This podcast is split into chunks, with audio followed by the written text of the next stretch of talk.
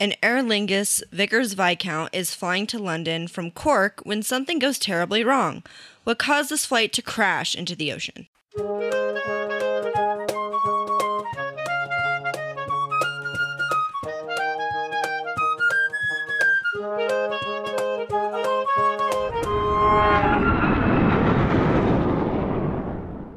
Welcome back to the Hard Landings podcast, everybody. I'm Nick, I'm Miranda. And I'm Christy. and we also have Caitlin's here again. hi. Okay, Has- for housekeeping stuff. Yes. Um, I don't know if we have. We might have a new patron. I don't know. I don't think It's we've been gotten a in. while since we recorded. It has been a minute. Let me let's double check real quick. While we wait, I think I'm gonna do a giveaway soon on socials, so keep your Yeah. eyes peeled. Yeah. Let's do that. Uh, Alice with the criminal surname upped their patronage. Thanks. Thank you. Thank you. That is what what they go by on Patreon. Yes. Oh, I don't think there's no mate JJ. Did I- we did we thank JJ? I think we already thanked JJ. Thanks and anyway again. Thanks. JJ. You're our last new patron that has signed up. So So thanks. if we've thanked you, thank you again. If we haven't thanked you, thank you. There you go. Okay, so fun fact: the newsletter should have gone out two weeks ago or last week actually, because this is next week's episode because we're behind, and you can figure out why in the post episode, which means you need to check out the Patreon because it was a whole Mess. Oh my! The whole weekend did nothing went as planned. Nothing. I wouldn't call it a bad weekend though. It was a great weekend. Well, I mean, one day went according to plan once we had a plan for it. I guess. Sunday went according to plan. Saturday did too. Saturday was fine. It was the whole on Friday and the whole Monday. that was the issue. So, if you want to hear about that, you're gonna have to listen to the post episode. And you have to be a $5 patron to do that. So, and then also you should send us some more stories. Lately, we've been getting a lot from Andrew. Thanks, Andrew. Yes. Um, thanks, Andrew. We will do another stories episode eventually. One is already done and ready to record. We just need time. And guess what? This right here has school again. Miranda's pointing at herself. Starting literally tomorrow. Literally tomorrow. I don't have kids tomorrow. No, but, you have everything tomorrow. When this comes out, I'll have children, so that'll be fun. that'll be Uh, great. so yeah, I have school again, which means I am significantly more busy and tired because now I have marching band too. So yay! This is your busy season, and mine finally might start to slow down a little. it's from here to October is just ah, and then it it slows down after that. Yeah, mine is still a little eh till October, and then things really slow down. That's Yeah. that's that's what I look forward to. So, what are we covering today, Nick? Today we are covering Aer Lingus Flight 712. That's right. It has a weird like symbol. It, I did. Sorry, I just did the newsletter like yesterday, and I was trying to figure out what EL was. EI. It's EI. Oh, EI. That's so stupid. Why is it EI? Okay, do you know how to say Ireland in Gaelic? No. It's air. Do you know how that's spelled? E I R E. Air, Ireland. and everything goes by it. EI. Their their For Ireland. registrations start with E EI. I was like, what the f- is this? And then I, I, I had to look it up, and I'm like, oh, it's Aer Lingus. Yes, 712. Yep. Nick has had the pleasure of flying with Aer Lingus. You I might have. notice we were supposed to do Mohawk Airlines. We can't do it because it's really confusing. I'm so confused. So We the people who suggested it, which I don't remember who it was. Helen and Matt, I'm sorry. Uh, I tried. I poured Postponed. I poured over it for two hours and can't. Postponed. Yeah. We will we figure can, that one out. we out can someday. move it. I can make it uh, Miranda sewed. I mean, we'll figure it out. but- It's not uninteresting. It is just very difficult to understand. yeah. And there's no pictures to help. Worst of all. and there's no diagrams of anything. Right. I also still don't really understand what a plenum chamber is or what it does.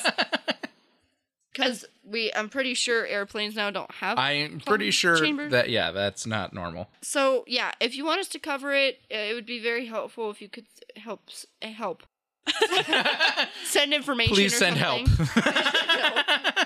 I understand that there was a fire. And that's about all I got. yeah. So, that said, we are also doing something very different with this accident, Aer Lingus 712. Don't give it away. I'm not going to, but the title of this episode might give it away. This accident occurred on March 24th of 1968. This was a Vickers Viscount, Viscount 803, mm-hmm. with the tail number Echo India dash Alpha Oscar Mike. So It was, a, of course, Irish airplane Yeah. with an Irish airline. Yeah. Oh, and you have to pay two shillings for this report back in the day. Yes, it actually states that right on the front of the report. Fantastic. You don't anymore. It's free. Well, I'm assuming since it's scanned into the internet. Yes. They it's also- also not scanned. I think it's rewritten. It is. Really? Yeah. Yeah, because it's like modern PDF style, Oh hell yeah! but it definitely reads I- like it's old. Hate when they scan in reports. Yes. It's so hard to read. I hate them. The Vickers Viscount is a quad engined aircraft, typically turboprop, but also sometimes was piston. This was a flight from Cork in Ireland to London. Cork is wonderful. London is less so. I don't know, they're both wonderful in their own ways. I okay. Listen, London's great. It's Big. just very crowded. Yes. because it's very touristy. Of course it is. It's London. Cork is beautiful. I love Cork. Cork is I when we were in Cork last year, it was literally awesome. Mm-hmm. It was so cool. They have this really cool like marketplace, Mm-hmm. indoor marketplace. Yeah. that reminds me of like Stanley Marketplace. Yeah. And has a huge food court. Brendan and I got food there last year. It was really good. Anyway, Yeah. please continue. Anyways, so yeah, not a very long flight. Captain for this flight was Bernard O'Byrne. Irish. Yes. He was 35 years old. At the time, he had 6,683 hours total, of which 1,679 were on the Viscount. So, eh, pretty experienced. First officer was Paul Heffernan. He was 22 years old. A youngin. Yes. He had 1,139 hours total, of which 900 were on the Viscount. So, Most actually, a his dec- hours. yeah, most of his hours were on the Viscount. He was decently experienced in the Viscount, but not very many hours overall. At Cork, 57 passengers and four crew boarded the flight. The flight took off from Cork at 10:32 a.m. This is in GMT time. This the reason I kept this in GMT time is because the report is in GMT time, and what I Except cannot for some parts. Right. And and what I cannot determine is exactly okay. I understand that they are 1 hour different from GMT, but not all the time. And also, this just was too much to have to calculate. Just know that it was still morning when all this was happening. That's all that really matters. Eh, afternoon. Early afternoon at the latest. Anyways, GMT time. The flight had been cleared to fly to London via the Blue 10 airway and the Green 1 airway at 17,000 feet. 10:38 a.m. So six minutes after takeoff, the flight passed through 7,000 feet when the air traffic controller cleared the flight to fly to Tuskar, just a reporting point along the way. It's along the coast. Two minutes later, at 10:40 a.m., the flight reported being at Youghal at 7,500 feet and climbing to 17,000 feet. It baffles me a little bit that they only climbed 500 feet in two minutes, but you know. At that time, the air traffic controller suggested that the flight could fly direct to the Strumble reporting point. The flight crew did not respond to this suggestion, however. They never confirmed nor denied whether or not they would fly direct to Strumble. They just ignored it, basically. 10:57 a.m. and 7 seconds. The flight reported, quote, by Bannow levels 170, estimating Strumble at 03. Okay, let's break that one down. Bannow is a reporting point. They were at 17,000 feet at this point, and they were estimating being at Strumble at 3 past the hour. Whatever hour that actually be. Whether it be 11 or noon. I don't know. 11 GMT, noon, I think, local. The air traffic controller then instructed the flight to contact a London Airways frequency. That's part of their like center frequencies, but anyways, they, they said London Airways on 131.2, and the flight crew acknowledged by repeating the frequency at 10:57 a.m. and 29 seconds. So they just literally read back 131.2. 10:58 a.m. and 2 seconds. The London radar ATC received a call overlapped by another call.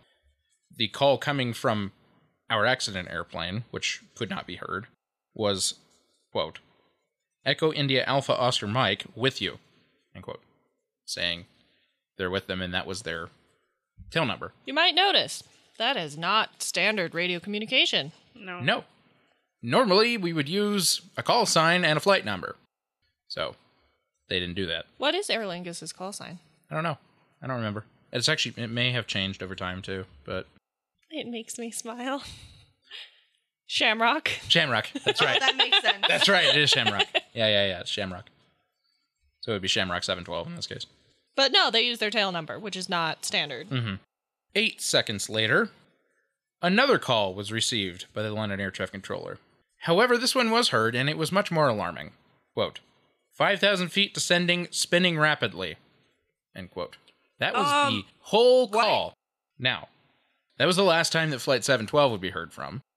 Another aircraft in the area, another Aer Lingus flight that was flying from Dublin to Bristol, had heard this call. There was a later a dispute about what was actually said in this frequency, within this call, because they thought that they said 5,800, but doing some audio analysis later found that they had possibly, or most likely, said 12,800. Regardless, the descending spinning rapidly is not a good thing uh, or a good sign. No. Yeah. Okay, I have a quick question. Yes. When they say 5,000 feet, do they mean they fell, like they dropped 5,000 feet? Or They were That would be at, their current yeah. altitude. Okay. at 5,000. Which is actually 12,000 feet. Yeah. Yes. Needless to say, either way, they are below the altitude they were supposed to be at, so they were Not good. not good. Spiraling out of control. Yes. lower than they should have been. Right. 11:10 a.m. Jam Tasto. The London Air Traffic Controller advised Shannon Air Traffic Control that requested the other Aer Lingus flight, flight 362, that they requested them to do a search just west of Strumble, where this airplane had last been reported. That flight descended down to 500 feet in good visibility, which I might add is quite low even for a search. For an airliner, that is. But they ultimately saw nothing. They flew over the area, saw nothing of note.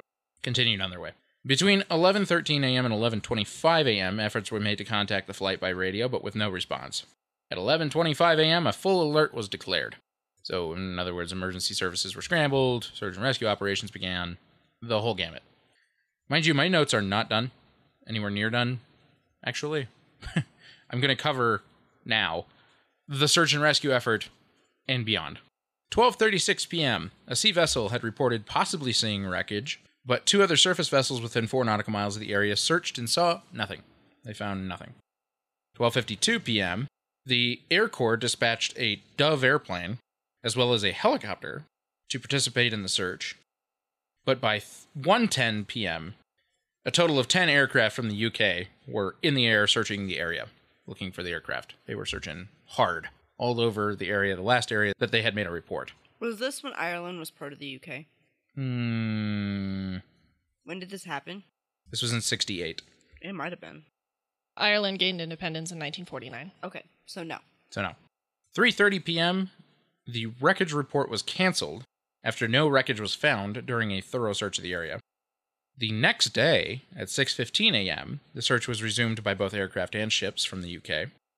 12:41 p.m. that day, wreckage was spotted 6 nautical miles northeast of Tuskar Rock. You may remember that they were heading for Tuskar as a reporting point. Mm-hmm. Search vessels recovered several bodies from the wreckage site around that time. Another report came in with more wreckage found floating for another six nautical miles northwest of the first wreckage site. So, not at six nautical miles, for another six nautical miles along that path. The next day after that, the Irish naval ship L.E. Macha, That's an interesting name for Yep. a ship. yep, I like it. Yep. Had been on patrol off the northwest coast, but was instructed to move to the wreckage site to join the search and to take over as the search controller. In other words, basically command of the search and rescue effort. In all, 13 bodies were recovered initially, and another one was recovered later. They didn't state how much later, they just very much noted that it was later. Hmm. so there were 14 total recovered. Only 10 of them were in a state to have autopsies performed. hmm Do we know of how many? 61 Okay. people on board. There were only 14 bodies recovered. Oh, Yikes. Yep. Many pieces of light floating wreckage were recovered, including some cabin fixtures, seat cushions, baggage, and the inner wheel cylinder from the port main landing gear. They made a note of that specifically. The underwater wreckage area was proving difficult to find, however, even by sonar. It took until the 5th of June to find it. This accident happened on the 24th of March. That is a long time It is a long time. they found the wreckage 1.72 nautical miles from Tuskar Rock. It was much closer to land than they thought it was. And it was located underwater at 39 fathoms. What is a fathom, you might ask? Six feet is one fathom. So, Nine fathoms. Yes. So about 234 feet. Don't break your brain. It was about 234 feet below the I ocean don't surface. understand why they would have a, a unit of measure that's only six feet. Because fathoms was has been around as a unit of measurement for so much longer than feet. Because ocean. Any Disney fans out there might know that one of the opening songs for The Little Mermaid is Fathoms Below. Yes. I'm the only one here, I know. Anyway, at that time, some of the wreckage was removed from the seafloor and brought to the surface. The next day, more of the wreckage was removed from the seafloor, and divers reported a vast wreckage field in the area at the bottom, but a major portion of the wreckage was still there. It was too difficult for them to get all of the wreckage and to find all of it. Two people may have witnessed the accident, it was determined. One was a sailor on a coastal vessel that thought he may have seen an aircraft crash into the sea, but didn't report it at the time. The second was a witness on shore who saw a splash. Didn't see the aircraft, just saw a splash. Both reported seeing this sometime between 11:10 and 11:15 a.m. So that pretty much coincides. They pretty much determined, yes, you did see an airplane crash. The directions that they both indicated seeing the crash also crossed at about the point where the airplane wreckage was found. The main wreckage was found underwater. So ultimately, there you go, they found it. The aircraft was completely destroyed due to the heavy impact. About 60 to 65% of the aircraft by weight was removed from the ocean and recovered. The rest of it still down there. This included most of three engines, part of the fourth, all four propellers, most of both wings from tip to tip, and the rudder. As well as I'm sure a lot of the fuselage, but they said it pretty much disintegrated, so those those were very small pieces. So yeah. That's all I have. But quite the sudden accident. All 61 on board unfortunately perished in the accident. Okay. This investigation was performed by the Irish Department of Transport and Power, as they did not yet have a specific team of investigators dedicated to aviation accidents. Oh, they did not. Although about two thirds of the wreckage was recovered, this did not include any flight recorders, as they were not equipped on this aircraft. No surprise. Quote The accident to Echo India Alpha Oscar Yes. Oscar Mike presents a considerable element of mystery, not only as to why the accident occurred, but also as to what happened to the aeroplane to account in a rational way for the evidence so far available. End quote. That bodes well. So well. Does it? Investigators specifically stated at the beginning of the analysis that some vital items of evidence were probably still on the seabed, and it would not be impossible for them to wash ashore one day. All that investigators were able to garner from the evidence was that the chances of an in flight fire were low. There was no evidence on any of the wreckage, and there was no significant presence of carboxyhemoglobin in the 14 bodies that were recovered. If you recall from, I don't know what episode, some time ago, carboxyhemoglobin develops in the blood if you inhale a lot of smoke. True. Given what little they had, investigators spent a large amount of time on a study made into every reported accident of Viscounts since their introduction into service in 1952 to see if some kind of pattern would shed some light on the mysterious events of March 24th, 1968. Very horribly. This was the third Viscount accident for Aer Lingus. Another one of them had also crashed the year prior at Tuskar Rock. This, however, this accident that we're talking about is the deadliest on Irish soil. To date? I believe to date. Wow. Manx was the deadliest since and still hasn't been topped. So, All right. continuing. And by the way, all three of the Viscount accidents happened within a year. Jesus. that means there's something wrong with the aircraft. You would think. Hmm. But- Um, We'll get into it. Many of these were mid-air collisions, CFIT, hard landings, Haha. Dun-dun-sh. there we go. There you go. or other such causes that were not specific to the aircraft type and could have happened to any airplane. So, brilliant. Investigators analyzed the few incidents of Viscounts at normal cruise flight. Some of them had been caused by doors opening or engine propeller troubles, but all of these successfully landed, and immediate remedial action was taken either by modification of components or modified operational or inspection instructions. Icing had occurred in several instances, which was deemed highly unlikely here, and some were due to structural failure in heavy turbulence. Another case was a bird strike with a swan at 6,000 feet, which ruptured the tail surfaces. A swan? I'm That's surprised. A, that's a big bird. Yes, it I'm is. actually surprised you don't remember this. We covered that episode in our first episode of our Bird Strike series. It was UA Flight 297 in episode 85. I I- remember that. I couldn't remember it because I wasn't part of it. Because that was a Brendan episode. Dude, that was like two years ago. I know. I don't remember that. Quite literally, it was two years ago. It was the Whistling Swan. Yes. Oh, now I remember. Remarkable to me is the fact that that happened at 6,000 feet. That's pretty up there for a bird. Oh. Especially for a swan. They don't fly very high, But usually. but big birds do fly up very, very high. As we discussed in our Bird Strike series, quasi Yeah, episode I remember 85. like vultures can go like really super high. Again, the majority of these did not result in total catastrophe as with the accident in question. That being said, some of these incidents, had they happened under different circumstances, could have resulted in catastrophe. One such instance was a failure of a forward baggage compartment door, resulting in sudden decompression and baggage striking the inboard propeller. Well, that's not great. But it simply didn't match the wreckage evidence from EI 712. They analyzed seven previous accidents that were deemed inconclusive, some of which have some similarity to EI 712. But there were also notable differences. Instance 1 A Viscount flying at night in clear weather with no turbulence or icing at 16,500 feet crashed after a steep dive. There were suspicions of a malfunctioning autopilot or of a sudden electrical failure that could make it impossible to retain control. But there wasn't enough evidence. The main difference from this flight was that it was at night in IMC conditions when a loss of autopilot is much more devastating due to disorientation. Instance 2. A Viscount at normal cruise entered bad weather with a notable presence of cumulonimbus clouds and lost height and broke up in flight.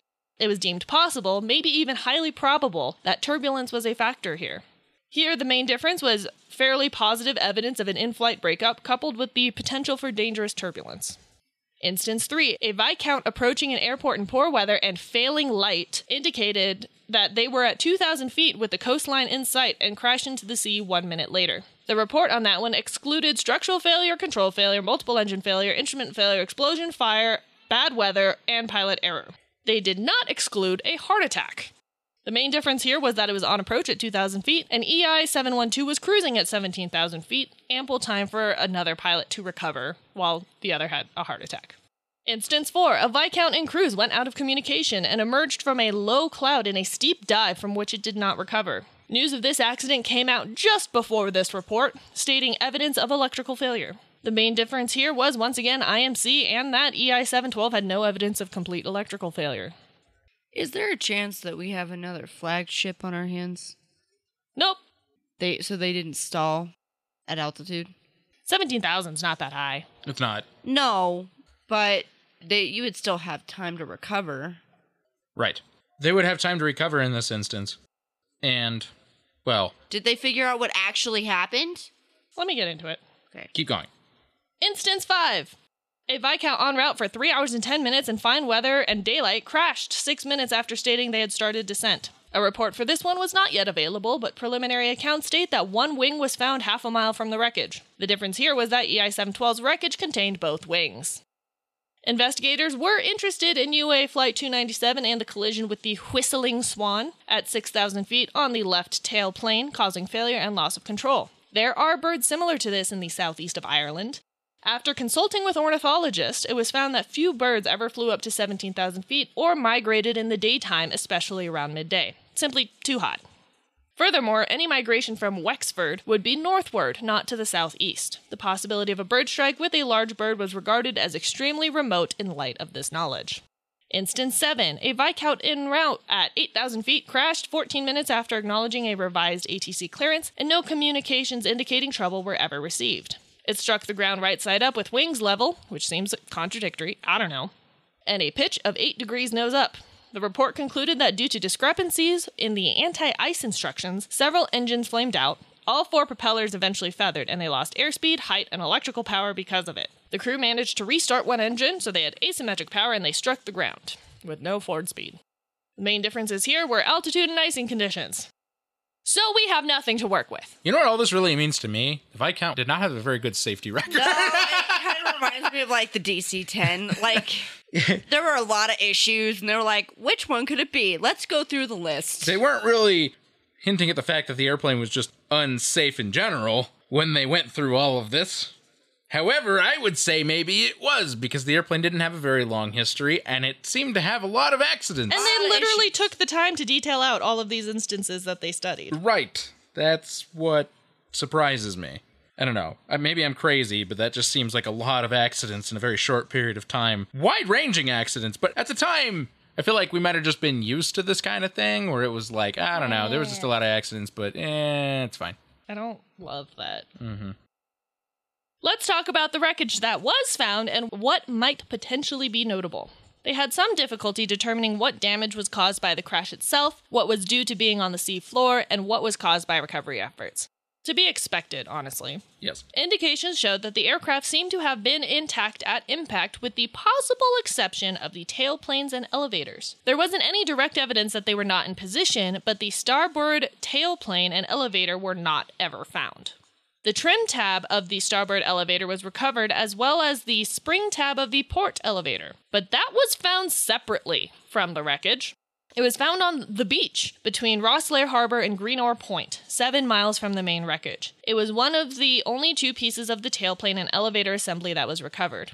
It was not capable of floating and was found six months later wrapped in seaweed, which was not prevalent to the wreckage site.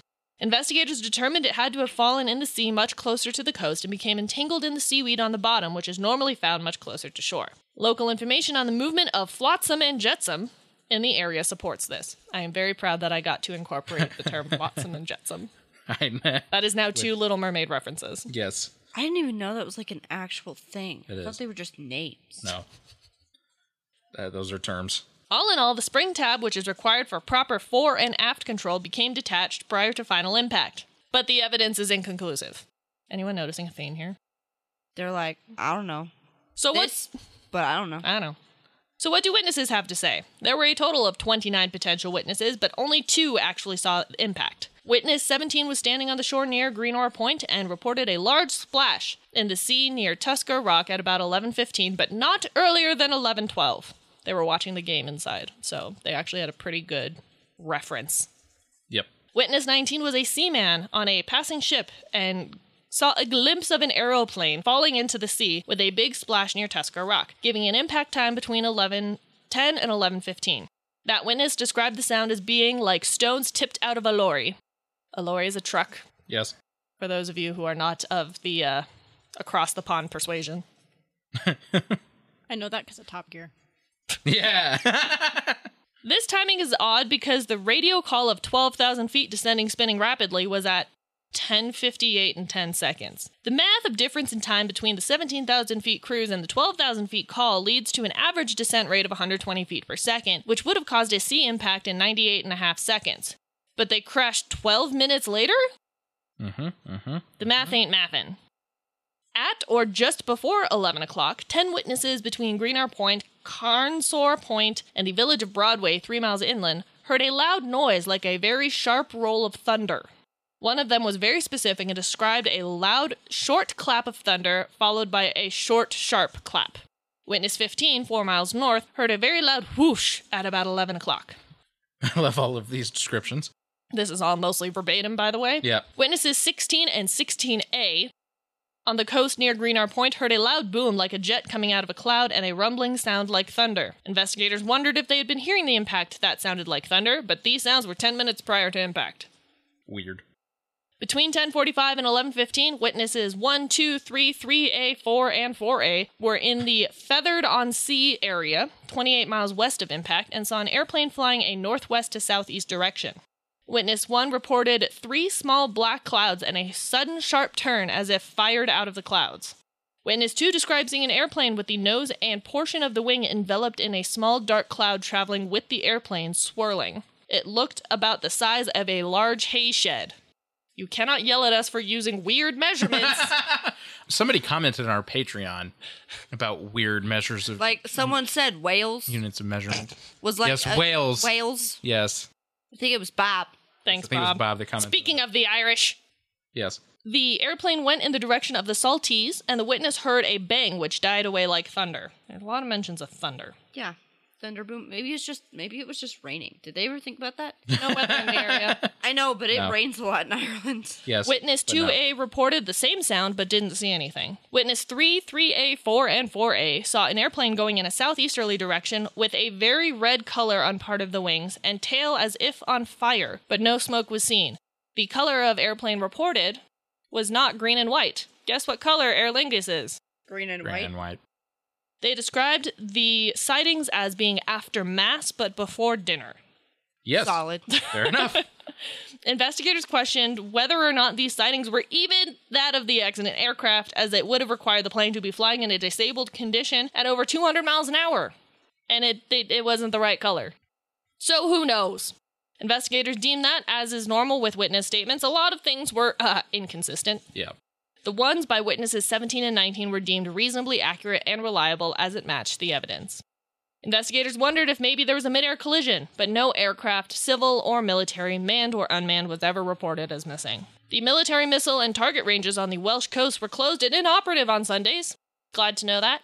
So that wasn't a suspicion either. And that's all I got. So they don't know. They don't know. That was the most long winded way of me saying, eh. They have a lot of theories, but they have no evidence to confirm said. And we didn't even dive into all the theories. We'll talk about why in a minute. Well, in the second half. But there's a lot more to talk about when it comes to theories. So many. We'll save that for later. And we'll come back Yes. later. Yes. Look, Bumble knows you're exhausted by dating. All the must not take yourself too seriously and 6 1 since that matters. And what do I even say other than hey? well, that's why they're introducing an all new Bumble with exciting features to make compatibility easier, starting the chat better, and dating safer. They've changed, so you don't have to. Download the new Bumble now. Now we're back. So tell me, what the f- could they possibly request when they have no idea what the f- happened? Right. So, no recommendations. However, there are some findings. They found that these things were fine. They, uh, well, actually, well, we'll talk about it. We'll talk about it. Let, let's just get into the findings because it actually gets pretty interesting.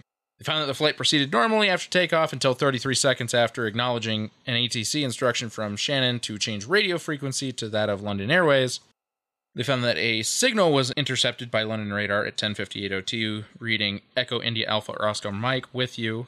Eight seconds later, another signal was intercepted, reading 12,000 feet, descending, spinning rapidly. No further communications were received from the aircraft. I think it's interesting that in the story they had put in 5,800 feet, but in the findings they put 12,800 feet.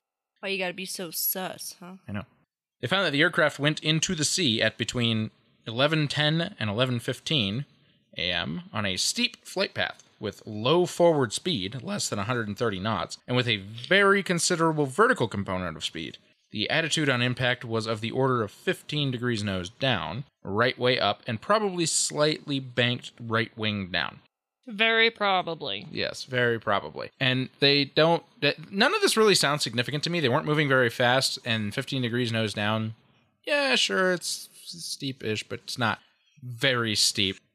They found that for a reason that cannot be determined from the evidence available. The aircraft went into a spin or a spiral dive or similar maneuver at 17,000 feet, from which a recovery appeared to have been effected at some height lower than 12,000 feet. The recovery maneuver could not be achieved without inflicting some structural deformation on the airframe, most probably on the tailplanes and elevators, causing impairment of controllability in the fore and aft pitching plane. Found that a portion of the elevator spring tab from the port elevator probably became detached while the aircraft was airborne. They still couldn't figure out why. But it was found tangled in seaweed. Yes, not with the airplane. Now, the great length at which they went to describe this finding for what I feel is no particular reason. However, the very last sentence is important.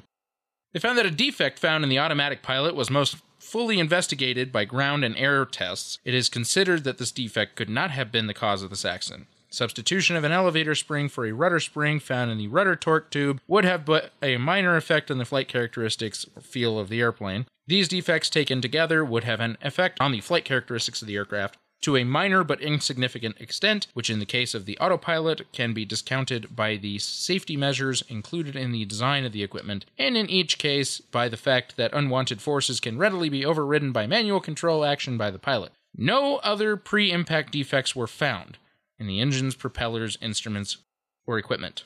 They could not find anything else wrong with the airplane prior to the accident. They could not determine that there was anything actually wrong with the airplane significant enough to cause this. Well, something happened because they were spinning out of control. Yep. They found that the flight crew were wearing their full safety harness, including the shoulder straps. Which they usually only do in case of emergency. Yeah. I mean, if you're spinning out of control, I would hope that you're wearing your full harness. Well, mind you, and we're getting to it. Actually, it's the next point. They found that the aircraft flew in a disabled condition over the sea for a period of at least 10 minutes, during which no radio signals were received from it. After which fore and aft control was finally lost, and the aircraft descended with a high vertical component of speed in a stalled condition with engines throttled back until it struck the sea. So it seems that maybe they were trying to save the airplane for around 10 minutes before something went horribly wrong and the airplane just fell out of the sky. It had fallen some distance. They were then like floating around an area and something went wrong after 10 minutes that forced them basically into the sea. Could they have like Air France 447 it and just over controlled the airplane to the point where they couldn't do anything? Was daylight, so most likely no. Weather was decent. It sounds like there was something truly wrong with the airplane. The fact that they weren't making any communication calls is Also curious. Suspicious. the fact that they went to idle and then stalled into the sea, we really don't know. Like, there's just so many things missing here. Something was wrong with the airplane. Something was very wrong with the airplane. They found that the aircraft was substantially intact when it entered the sea, except for the probable loss of all or part of the elevator spring tab. It was demolished on impact and sank immediately. The impact was unsurvivable. No, really. Couldn't have been evidenced by the fact that nobody survived. They found that there is evidence which could be construed as indicative of the this is the most interesting finding of them all by the way. This is this this is what opens the Pandora box for what comes next. They found that there is evidence which could be construed as indicative of the possible presence of another aircraft or airborne object in the vicinity, which, by reason of collision or by its proximity causing an evasive maneuver to be made, or by its wake turbulence, might have been the initiating cause of an upsetting maneuver, resulting in the Viscount entering a spin or spiral dive. That was Would they There- have any evidence of that? There and then the following sentence there is no substantiating evidence of such a possibility, but it cannot be excluded for it is compatible with all of the presently available evidence. Did they not have like radar? They did. Was it like When- preliminary radar? When I say this opens a Pandora's box, I mean there's no recommendations left for this, but we're not ending the story here. no. As a matter of fact, There will be a part two. there's a whole nother episode for this one because there's a And- whole nother report In 2001, they're like, hey, we, should look at this again. because there had been so many TV shows and books and witness stories and accounts of this aircraft being shot down. what? Would that even make sense though? It is also why you may have noted I specifically mentioned that the missile range on the Welsh coast was shut down. I mentioned that for a reason. I would also like to observe that the beginning of the finding you just read was the most professional way of saying, like, eh, maybe, perhaps, sort of, kind of, I guess. Possibly, perhaps. But no. there is evidence which could be construed as indicative of the possible presence. yes, they were very, very hesitant on this one. And understandably why, because there was already a lot of speculation about this one, and it got significantly worse over the decades, which is why there was another report, which we'll talk about in the next episode. And normally we wouldn't do these speculative ones. However, there's a lot of interesting stuff in there, and there's actually some very whack theories that came out of this. It doesn't hold to reason as much conspiracy, we'll say, as a certain other accident we refuse to cover. TW800. Um, But so needless to say, people were not very happy with the probable cause, which I'm going to read here. yes, There is not enough evidence available on which to reach a conclusion of reasonable probability as to the initial cause of this accident. The probable cause of the final impact with the sea was impairment of the controllability of the aircraft in the fore and aft or pitching plane. And that is it. Signed June 30th, 1970, by the Inspector of Accidents. So, mind you, this was over two years after the accident. They This is known this. as the 1970 report. Right. This is the 1970 report, which is quite literally what I labeled my notes. I said Aer Lingus 712 1970 report. Because the next one was released in 2002. So, a long time later. However, also very important, there are so many whack theories that came out of this. There were so many crazy things. And this was the deadliest accident on Irish, I wouldn't say soil, I guess, area, It land. was in, it was in Irish waters. It was in Irish waters, but within an Irish territory. And so, of course, a lot of people were also very upset because 61 people perished and there was no actual answer for it. Well, that's fun. You want to know how to make ghosts? Ooh. That's how you make ghosts. That's how you make It's ghosts. a ghost. Yep. So I guess wait till next time to find out all the other extra stuff. That report was much longer, oh yeah, really? by the way.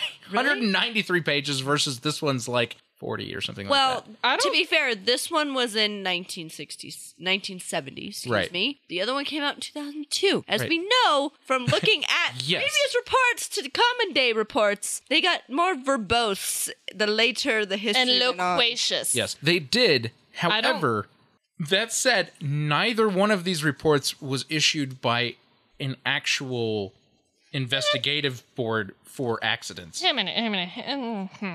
The other one wasn't either. It was done. It was a court of inquiry It was basically yes. of AAIU investigators. We'll get we'll get to it.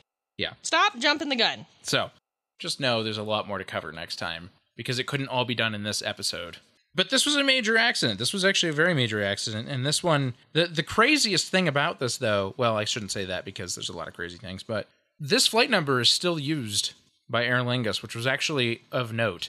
I mean, we talked about this last time with UA 608 because UA 608 is still in use, Mm-hmm. especially with old reports like this. Yeah. Sometimes they just do that because they can. But Right. even But it was still- it was a very- like before the time of like when people died, you just don't use that flight number again. Well, but it, it was still common practice at the time. They noted it. They noted that this was very uncommon that they decided to continue to use the flight number. It was later on in history, but they continued it. And it is actually still a flight today. So is UA 608. yes. by the way.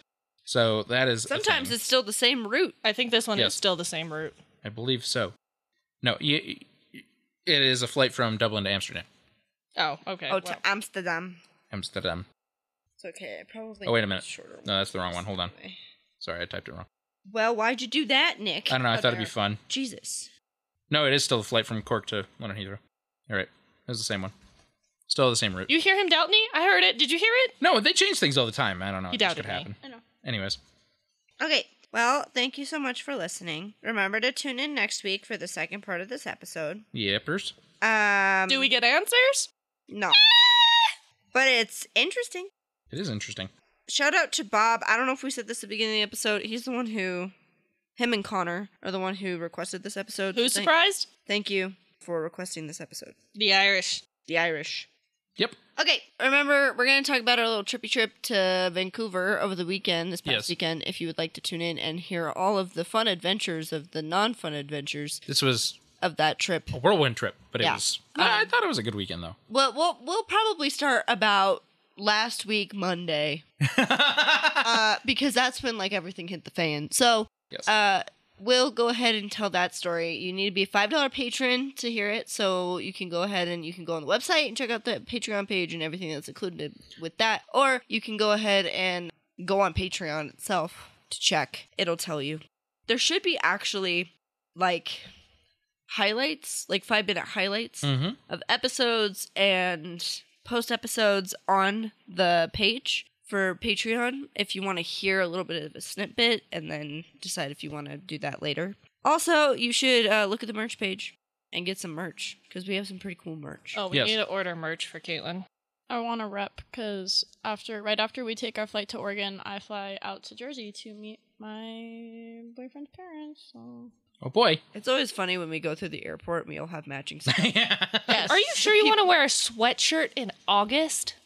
Flights are cold. Flights are cold. I'll give you that because my flight. Well, I can also talk about that. I will. We can. Uh, Are the misadventures of Miranda, Christy, and Nick? yes. Yeah. Oh my God, my misadventures got so much worse. yes, and to be fair, I was roughing it out in Texas too. Yeah. I was I was having fun, but sure. homegirl was hungover the whole time. Fair enough. And whose fault is that? I blame it on Barbie because she was the reason why I was at the club. Did you see it? No, but there was a Barbie night at the club, so we all like went and got Barbie outfits. We were gonna see it, but it was sold out in San Antonio oh, and McAllen, both the I entire believe it. weekend. I want to see it so bad. Probably Yeah. still sold out. yeah. Anyway, thanks so much for listening. We do appreciate it. Remember, you can give us a little bit of a, a boost if you'd like to. If you can't support us, like on Patreon, we get it. But you can also write a review on Apple Podcasts, or you can vote or put stars on Spotify. A lot of people listen to us on Spotify, so You can also just share it. Just, Just share tell it. them. Share the stuff. You can repost Tell people- my posts. Tell people we exist. yeah, tell people we exist because Yeah. we do exist. We do exist. and we're kind of awesome sometimes. Thanks so much for listening. We hope you have a safe and healthy week. We'll catch you all next week. Keep your speed up. Please like and follow us on Facebook and Instagram at Hard Landings Podcast and on Twitter at Hard Landings Pod. Subscribe and leave a five star review on the platform you are using to listen. If you would like to see photos and sources for this episode, please visit us at hardlandingspodcast.com, where you can also leave us feedback and ask questions. This episode was researched and written by Nick and Christy and edited by the lovely Paige. Our theme song was written by Miranda and performed by all three of us plus Leo. And our logo is by Naomi. Thanks for listening. Catch you next time.